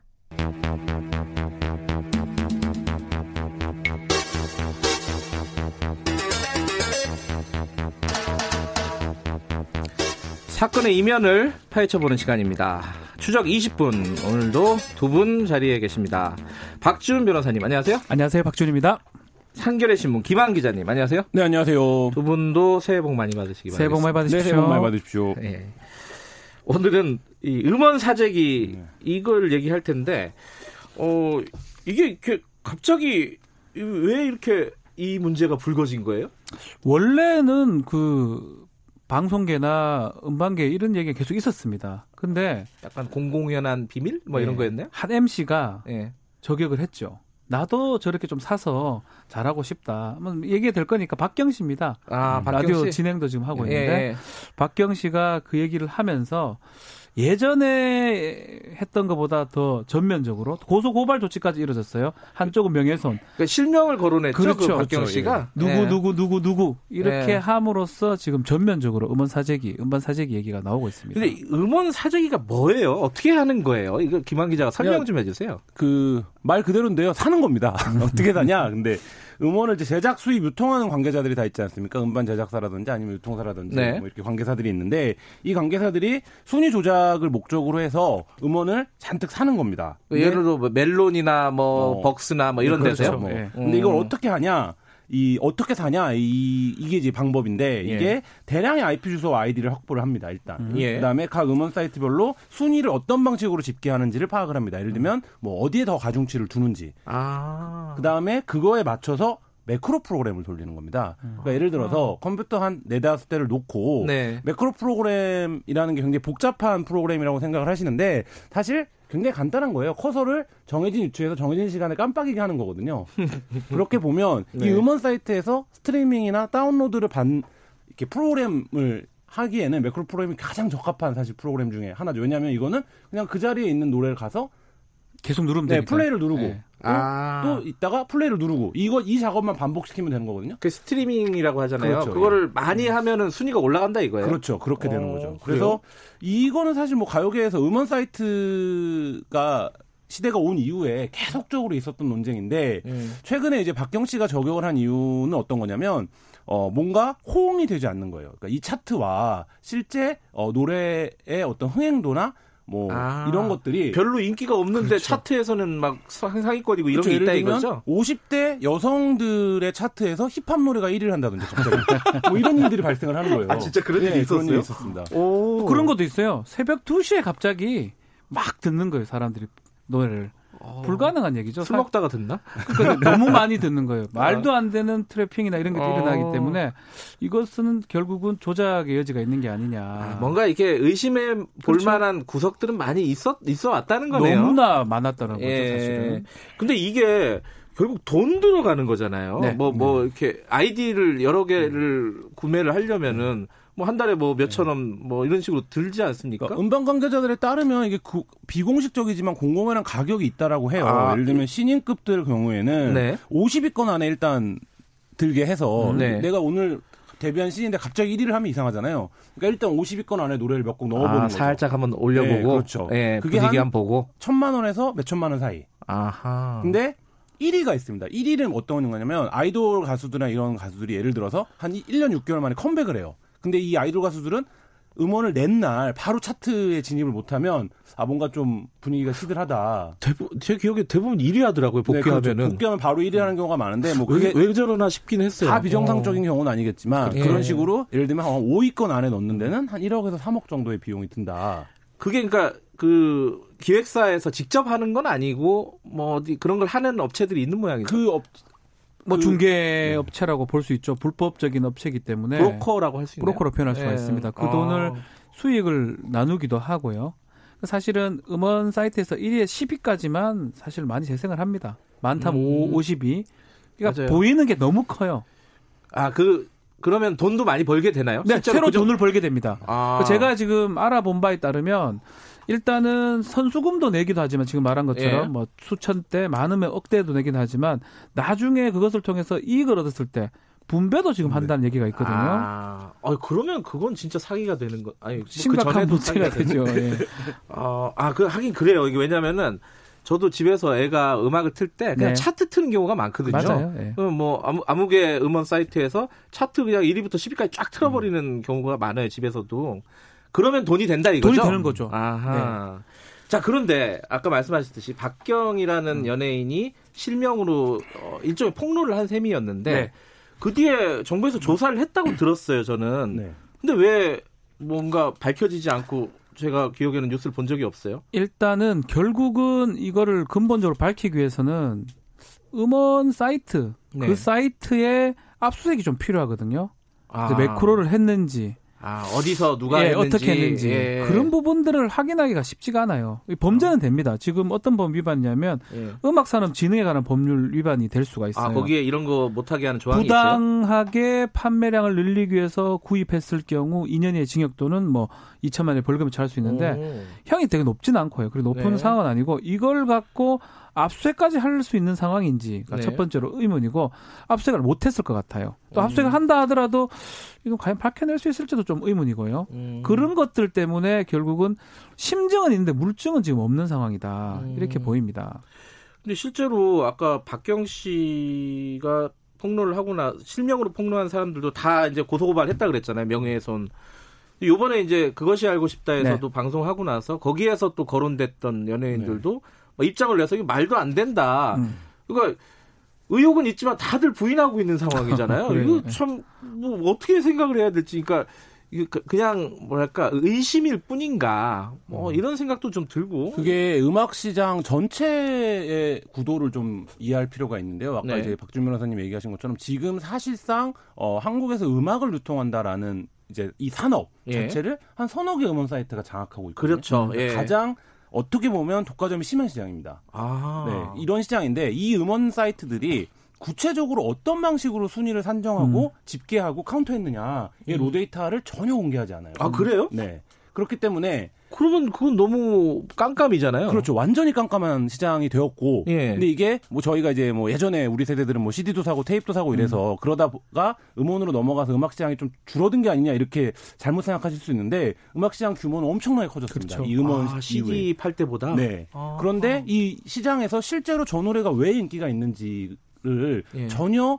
어, 평론가들이나 수용자들은 알 수가 없는 상황이 되는 거고, 아하. 요 음원 사재기 전에는 어떤 문제가 있었냐면 밀어주기 논란이 있었죠. 음. 뭐냐면 말씀하신 대로 대부분의 사람들이 그냥 차트에 들어가서 차트를 듣습니다. 네. 그러니까 순위에 진입하지 않더라도 예를 들면 특정 가수의 노래를 차트 맨 위에 올려놔요. 추천곡이라고. 아 맞아요, 있어요. 예. 예. 그러면 그 노래는 그냥 그날 차트에 진입을 하는 겁니다. 아. 그러면 그거를 음원 사이트가 언제든지 음악 시장의 구조를 왜곡할 수 있는 방편이 되는 건데 포털의 문제랑 좀 비슷하군요. 그렇죠, 비슷하죠. 예. 그래서 실제로 그러고 이런 문제만 순위 왜곡 문제만 있는 게 아니라 그래서 이 음원 시장에서 음원에 대한 어떤 수익 배분이 정상적으로 이루어지고 있는지 음. 그리고 거기서 누가 얼마를 받아가고 예를 들면 어떤 노래가 상방의 인기가 굉장히 좋았는데 저 노래는 그래서 수익 배당을 얼마나 받았는지 이런 것들을 가요계 관계자들이 아름아름 알 뿐이지 그렇죠. 전혀 몰라요. 그러니까 이 시장 자체가 너무 불투명하기 때문에 이 음원 사재기뿐만 아니라 이 시장의 좀 투명화, 합리성을 갖추는 뭐 시스템 도입 뭐 이런 것들이 좀 필요합니다. 그러니까 그렇다고 하더라도 강제 수사를 할 수 있는 건 아니거든요. 경찰이나 네. 뭐 네. 검찰이 영장을 받아서 궁금하다 로데이터 갖고 와라. 할 수는 없는 거예요. 뭐 이 범죄일 수 있어요. 음. 판매량을 부당하게 올리기 위해서 부당하게 구입했을 때. 네. 근데 부당 부당 이 얘기를 계속 해서 문제인데 합법적인 마케팅일 수도 있어요. 음. 어느 정도 구입하는 거는 그 그거를 가늠하기 어렵습니다. 아. 매크로를 썼다는 거 확인하기도 어렵고요. 한 100개 구입하면 괜찮고 1000개 구입하면 안 되고 이거가 어렵 어렵거든요. 예를 들어 김한 기자가 책을 썼어요. 그러면 네. 제가 어, 저도 10권 사줍니다. 어, 10권, 10권이고 20권이고 사갖고 지인들한테 나눠줬다. 그렇죠. 마케팅이죠. 이거는, 이건 불법은 아니잖아요. 아니죠. 그것 때문에 이게 강제 수사가 불가능하고 아하. 그렇다면 확인할 수가 없는 거예요. 물증으로. 음, 그래서 네. 박경 씨가 문제 제기를 했지만 문제 제기는 한 지 오래됐죠. 예. 사실은 지금 수사 결과라든지 눈에 띄는 부분은 사실 없습니다. 오히려 그 문제 제기 당했던 그 가수들 또 네. 소속사에서 네. 오히려 또 반박하고 있는 그런 상황이고요. 음. 그렇기 때문에 이거를 확인하는 거는 어쩌면 정부에서 좀 개입이 돼야 되지 않을까 생각이 들어요. 그러니까 지금 뭐 논란이 되고 있는 가수들에 대한 수사 뭐 그것도 뭐 할 필요는 있겠지만은 네. 지금 김한 기자 말씀은 시장 자체를 그렇죠. 좀 시스템을 바꿔야 된다. 근데 너무 이렇게 약간 이렇게 말하면 뭐지 하나 말하는 얘기 아니에요? 너무 큰 부분이, 얘기잖아. 아니요, 이 부분이 사례가 있죠. 어, 그래요?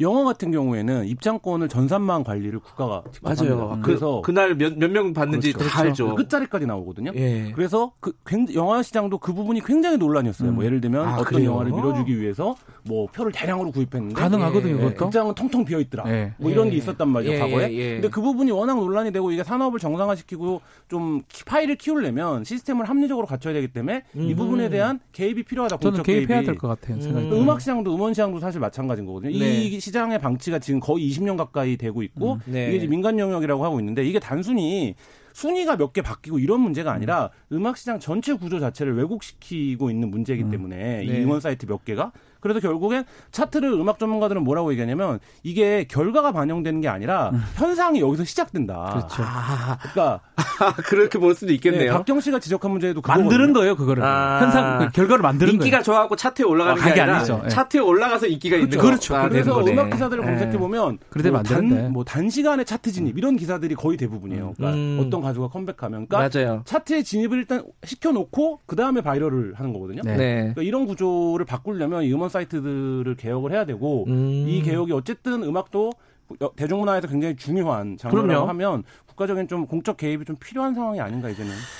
그러면은 어 이 음악 사 음악 사이트가 사실 개혁이 돼야 되는 게 이게 사실 결국 소비자들 위한 거잖아요. 그렇죠. 그죠? 좋은 노래가 인기가 있어야 음. 되고 음. 좋은 마, 노래 만드는 사람들이 정당한 수입을 네. 벌어가는 이런 구조를 만드는 게 소비자한테 결국 이득이 되니까. 그렇죠? 시장이 왜곡되면 안 되는 거예요. 음. 제대로 반영이 돼야 되지 네. 누가 조작하는 부당하게 왜곡시킬 수 있는 거거든요. 네. 그걸 막는 방법은 저는 영화 시장과 똑같은 것 같아요. 네. 그 일정 부분만 정부에서 조금 컨트롤한다면 판매만 좀 투명하게 하면은 네. 문제는 네. 상당 부분 해결될 많이 것이다. 해결될 수 있죠. 네. 그러니까 이게 영화 시장에서 음. 이 논의가 진행된 과정을 살펴보면 사실 이제 CJ가 수직 계열화 논란을 겪으면서 영화 산업에서 CJ 영향력이 너무 지나치게 비대하다. 음. 그렇기 때문에 이 부분을 통제하지 않으면 네. 사실 어떤 다양성이나 이런 것들이 보장되지 않을 것이다. 그렇죠. 네. 뭐 이런 주장들이 있어서 왔는데 이 음원 시장도 사실 똑같거든요. 근데 음원 시장은 더 어려운 게 뭐냐면 한국의 음원 사이트들은 대부분 통신사와 연계되어 있습니다. 맞아요. 예, 강력한 통신 재벌들이 음. 예. 뒤에 있는 거죠. 그래서 우리가 아는 대부분의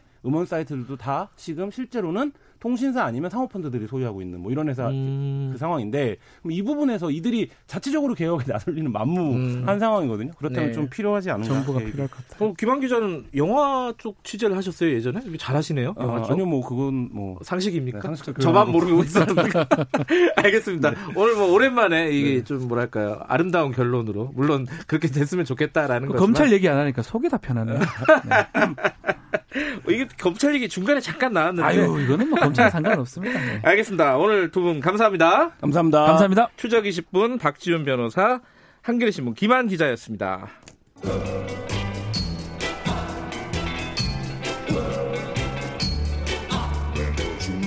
정글 같은 아침 시사의 숲에서 오늘도 웃고 울고 즐기며 사는 자연인 김경래 씨.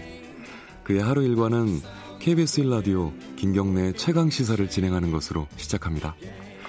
어, 그런데 이게 무슨 소리죠? 아침부터 열심히 준비한 자연인 김경래의 밥상 같이 드셔보실래요? 후회 없는 아침 건강한 시사 김경래의 최강 시사 네, 아, 김경래 최강 시사 듣고 계시고요. 자, 20대 총선 100일이 안 남았습니다. 오늘이 99일 남았다 그러네요. 자, 이제 본격적인 총선 국면입니다. 아, 총선과 관련된 여러 가지 민심 어떻게 지금 어, 형성이 되고 있는지 좀 살펴보겠습니다. 권순정 리얼미터 조사 분석 본부장 나와 계십니다. 안녕하세요. 안녕하십니까. 새해 복 많이 받으세요. 새해 복 많이 받으십시오. 대목이죠?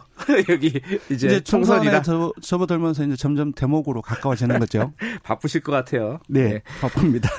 이번 총선에 쟁점은 뭐냐 이런 조사도 많이 있었어요. 네, 이제 흔히 이제 조사인들 같은 경우는 이게 선거 프레임 조사다. 아, 네, 각각 예. 이제 그 정치 세력들이 이제 농거나 주장들을 하나로 묶어서 프레임이라고 하는데 네. 그런 조사가 최근에 상당히 많이 있어요. 예. 그래서 보통 어떤 정권의 임기 중반에 이루어지는 선거에서는 보통 이제 한쪽에서는 국정 안정론, 네. 다른 한쪽에서는 정부 심판론이 아주 전형적인 예. 어떤 이제 선거 프레임의 어떤 주장들이 맞부딪히는데 조금 요번엔 조금 달라요. 어떻게 달라요? 그러니까 요즘에는 이제 국정 안정론이 이제 정부 여당에 있어서는 보수 야당 심판론으로 조금 변화가 됐고요. 야당 심판론. 네. 어. 그래서 그 내용은 주로 이제 개혁에 저항하거나 네. 국정 발목. 그러니까 워딩이 조금 다르긴 하지만 전체적으로 그렇게 그런 내용으로 구성되어 있고요. 그리고 정부 심판론은 똑같은데 사실상 그 내용은 주로 이제 안보나 경제 위기 초래 조금 더 강하게 얘기하면 파탄 이렇게 음. 두 가지의 주요 주장들이 맞부딪히고 있는 것 같아요. 네. 이게 뭐 정확한 숫자는 아니더라도 어느 쪽이 더 우세해요? 그래 조금 더 소개해드리면 사실 이제 기억하실지만 7월달에 예. 그 이른바 일본 경제 보복 전국이 예, 예. 벌어졌었잖아요. 그때는 예. 사실상의 보수 야당의 친일 기독 정권 그런 프레임들이 상당히 많았어요. 근데 지금 변화가 됐는데 네. 지금 최근에 금방 말씀드렸던 보수야당 심판론과 안보 경제 위기 초래 이 부분들의 어떤 어, 정부 심판론을 비교를 해보면 해보면 보통 어떤 조사들은 한 5대 3 음. 조금 더 가까운 것은 5대 4 정도로 해서 네. 정부 심판론보다는 보수야당 심판론에 조금 더 많이 나오고, 아, 나오고 있습니다. 그래요? 그래서 어, 음. 지금 쭉 찾아봤는데 하나의 예도 없이 수치는 조금 차이가 있지만. 예 보수야당 심판 논이 상당히 많이 나오고 있습니다. 이게 이례적인 겁니까? 어떻습니까? 예, 예년에 뭐 총선이나 이런 것들 보면은 그렇죠. 아무래도 음. 이제 그 임기 중반에 이루어지면 네. 상당히 네. 정책적인 문제라든지 내부 음. 관례적인 문제가 많이 쌓이기 때문에 예. 예, 정부 심판론이 상당히 많이 나오게 나, 되는데 네. 요번 이제 정권에서 이제 이루 지금 이제 총선 앞두고는 약간 조금은 이례적이다. 음. 그렇게 볼 수 있을 것 같아요. 네. 그리고 요번 총선은 사실 또 가장 큰 관심이 바뀐 선거법이 어떤 결과를 초래하게 될 것인가? 예, 많은 신문들이 이 내용으로 채워지고 있습니다. 예. 그 이른바 어. 준연동형 그렇죠. 비례대표제죠. 예.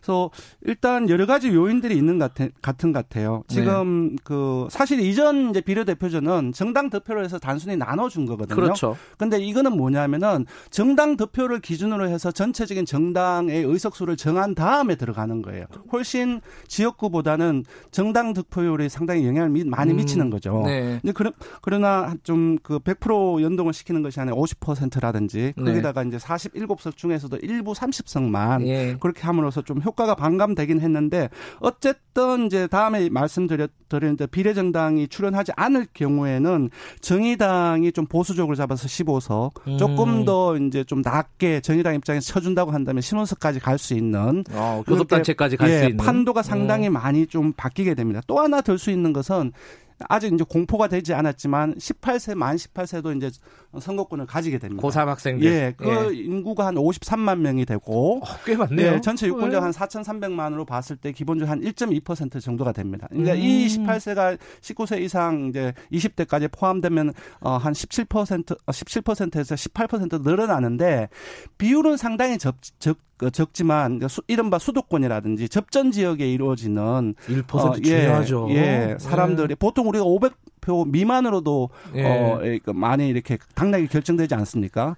그런 측면에서는 이 접점 지역 지역구에서는 상당히 영향을 미칠 수 있다. 그두 그, 개를 말씀드릴 수 있을 것 같습니다. 네. 궁금한 게이 네. 18세 학생들 네. 그러니까 18세 뭐 청소년 청년들이라고 하죠. 네. 청년들이라고 청년들의 성향은 혹시 조사된 게 있었어요? 예, 어떤 여론 아, 어떤 이제 언론사 같은 경우 리얼미터에 예. 18세 요번에 선거권을 얻는 사람들만 1000명 뽑아 조사를 해 보자고 하는 얘기도 있는데 예. 일단은 18세가 20대하고 비슷하다 성향을 가지고 있다라고 가정을 했을 때 제가 볼 때는 18세도 성별로 나눠서 20, 아, 18세 남자들, 음. 남성 같은 경우는 어, 보다 좀 보수적인 성향을 가지고 있고, 아, 예, 18세, 음. 아, 만 18세 여성 같은 경우는 좀 보다 진보적인 성향을 가지고 있지 않을까. 음. 음. 그러니까 최근에는 그 20대의 정당 지지도를 보면은 민주당하고 어 어, 자유한국당하고 조사에 따라 다르긴 하지만 어, 비등비등하게 나오는 경우가 있거든요. 그것을 네. 20대 남성하고 여성을 나눠 보면은 20대 여성은 민주당 쪽으로 가고 아하. 20대 남성은 상당히 좀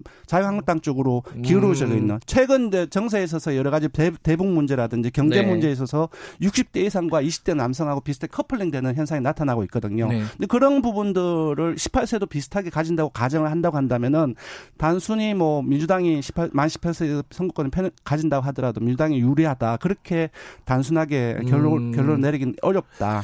그 어떤 언론사가 조사 한번 해보자고 해, 어, 제안을 했다 그랬잖아요. 예. 실제로 하지는 않으셨군요. 그거. 아직은 안 했는데 예. 어, 할 가능성이 있을 것그 같아요. 그 결과 재밌겠네요. 그거. 네. 그거 나오면은 한번 예, 보셔야겠다. 요거 말고도 이제 비례정당 출연이 어떻게 될 것인지. 예. 또 선, 선거는 구도 싸움이라고 하잖아요. 비례자유한국당. 예. 예. 예. 자, 또 구도 사함을 하는 보수 통합의 여부 예. 그리고 안철수 그전 어, 의원이 이제 정치 재개를 음. 선언을 했는데 이 부분들이 또 어떻게 될 것인지 이러한 네. 구도 문제 예. 또 영향을 미치지 않을까 싶습니다. 어, 시간이 많지는 않지만은 어, 구체적으로 하나씩 하나씩 좀 보죠. 네. 어, 정당 지지율은 최근에 어느 어떻게 변화가 좀 있습니까? 지금 정당 지지율은 예. 어, 리얼미터에서 조사한 게 있죠. 가장 최근. 예, 가장 네. 최근에 이제 지난주에 조사했는데 이걸 불러드리겠습니다. 예. 지난주 월요일부터 1월 3일 금요일까지 나, 1월 아, 1일 제외하는 나흘 동안 조사를 했고요. 전국 네. 19세 이상 유권자 2,508명을 대상으로 했습니다. 네. 응답률은 4.8%였고요. 어, 조사 방법은 유무선 전화 면접 자동응답 혼용이고 어, 신뢰 수준은 95% 신뢰 수준에서 2 플러스 마이너스 2 2% 아, 포인트인데요. 이거 어렵다 이거. 예, 이 예. 바로 지난주에 나왔던 조사에서 민주당이 41.8%가 나왔고 네. 한국당이 32.1%가 나왔습니다. 예. 그러니까 최근까지 한 몇 주간 늘려 보면은 민주당이 2주 연속 상승했고 한국당은 3주 연속 상승세입니다. 어, 둘 다 상승했네요? 예. 그러니까 보시면은 지난 그 선거제라든지 그래서 공수처법을 비롯해서 이게 그 처리하는 과정 속에서 여야 대립이 네. 극화됐고 네. 이 과정에서 좀 진영별로 가까이 재집을 찾아가는 네. 결집 현상이 나타난 부분들이 있고 요. 예. 이 부분들이 가장 크게 어, 영향을 미치지 않았나 싶습니다. 음, 그, 럼 네. 빠진 데가 어디예요?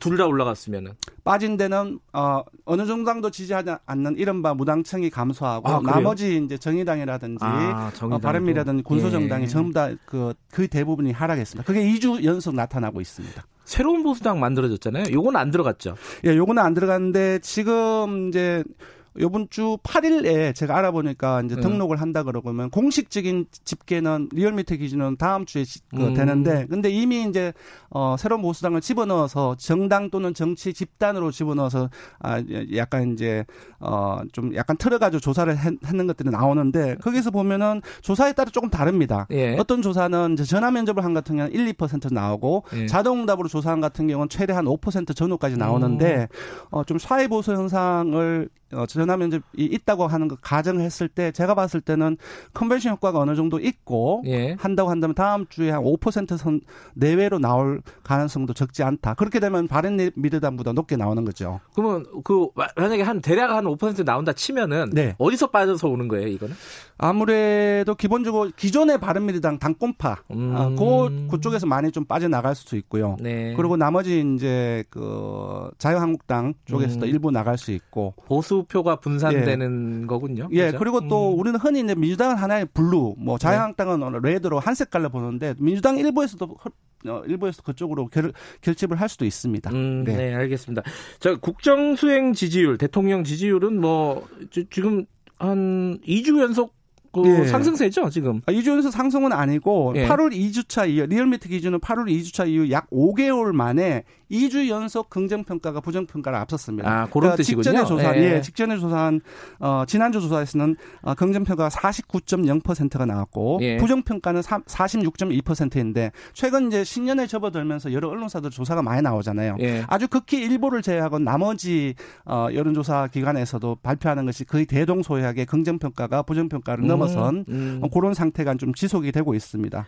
좀 요인들로 보면은 요번 주뿐만 아니라 지난주뿐만 아니라 좀 12월 말까지 좀 넓혀서 본다고 한다면은 기억하시다 하시겠다시피 패스트트랙 법안 처리 전국이 있었지 음, 않습니까? 네. 거기에 대한 성과 부분이 있을 수 있고 아, 있을 수 있겠고 예. 또 여야가 극한의 대립하고 일안 한, 어, 일안 하는 그렇게 느껴지다 보니 대통령이 이제 그, 그게 민생이나 경제에 집중했던 부분들이 있거든요. 음. 그런 어떤 반사의 이익도 있고. 예. 그리고 지난주에 이거는 꼭 짚어야 될 것 같은데 공수처법에 대해서 아, 그, 저, 검찰이 공개 반발을 한 적이 있었고. 네. 그리고 노무현 재단의 계좌 추적 부분도 있었고. 논란도 음. 있었고. 조국 전 장관 기소가 있었습니다. 이세 네. 개가, 이 세 개가 뭉쳐지면서 집중, 집중 되면서 검찰과 정부 여당 간의 어떤 대립 국면, 그러니까 유권자들 느낄 정도로 그런 것들이 벌어졌고 여기에 따라서 지지층 결집 효과도 있었다고 봅니다.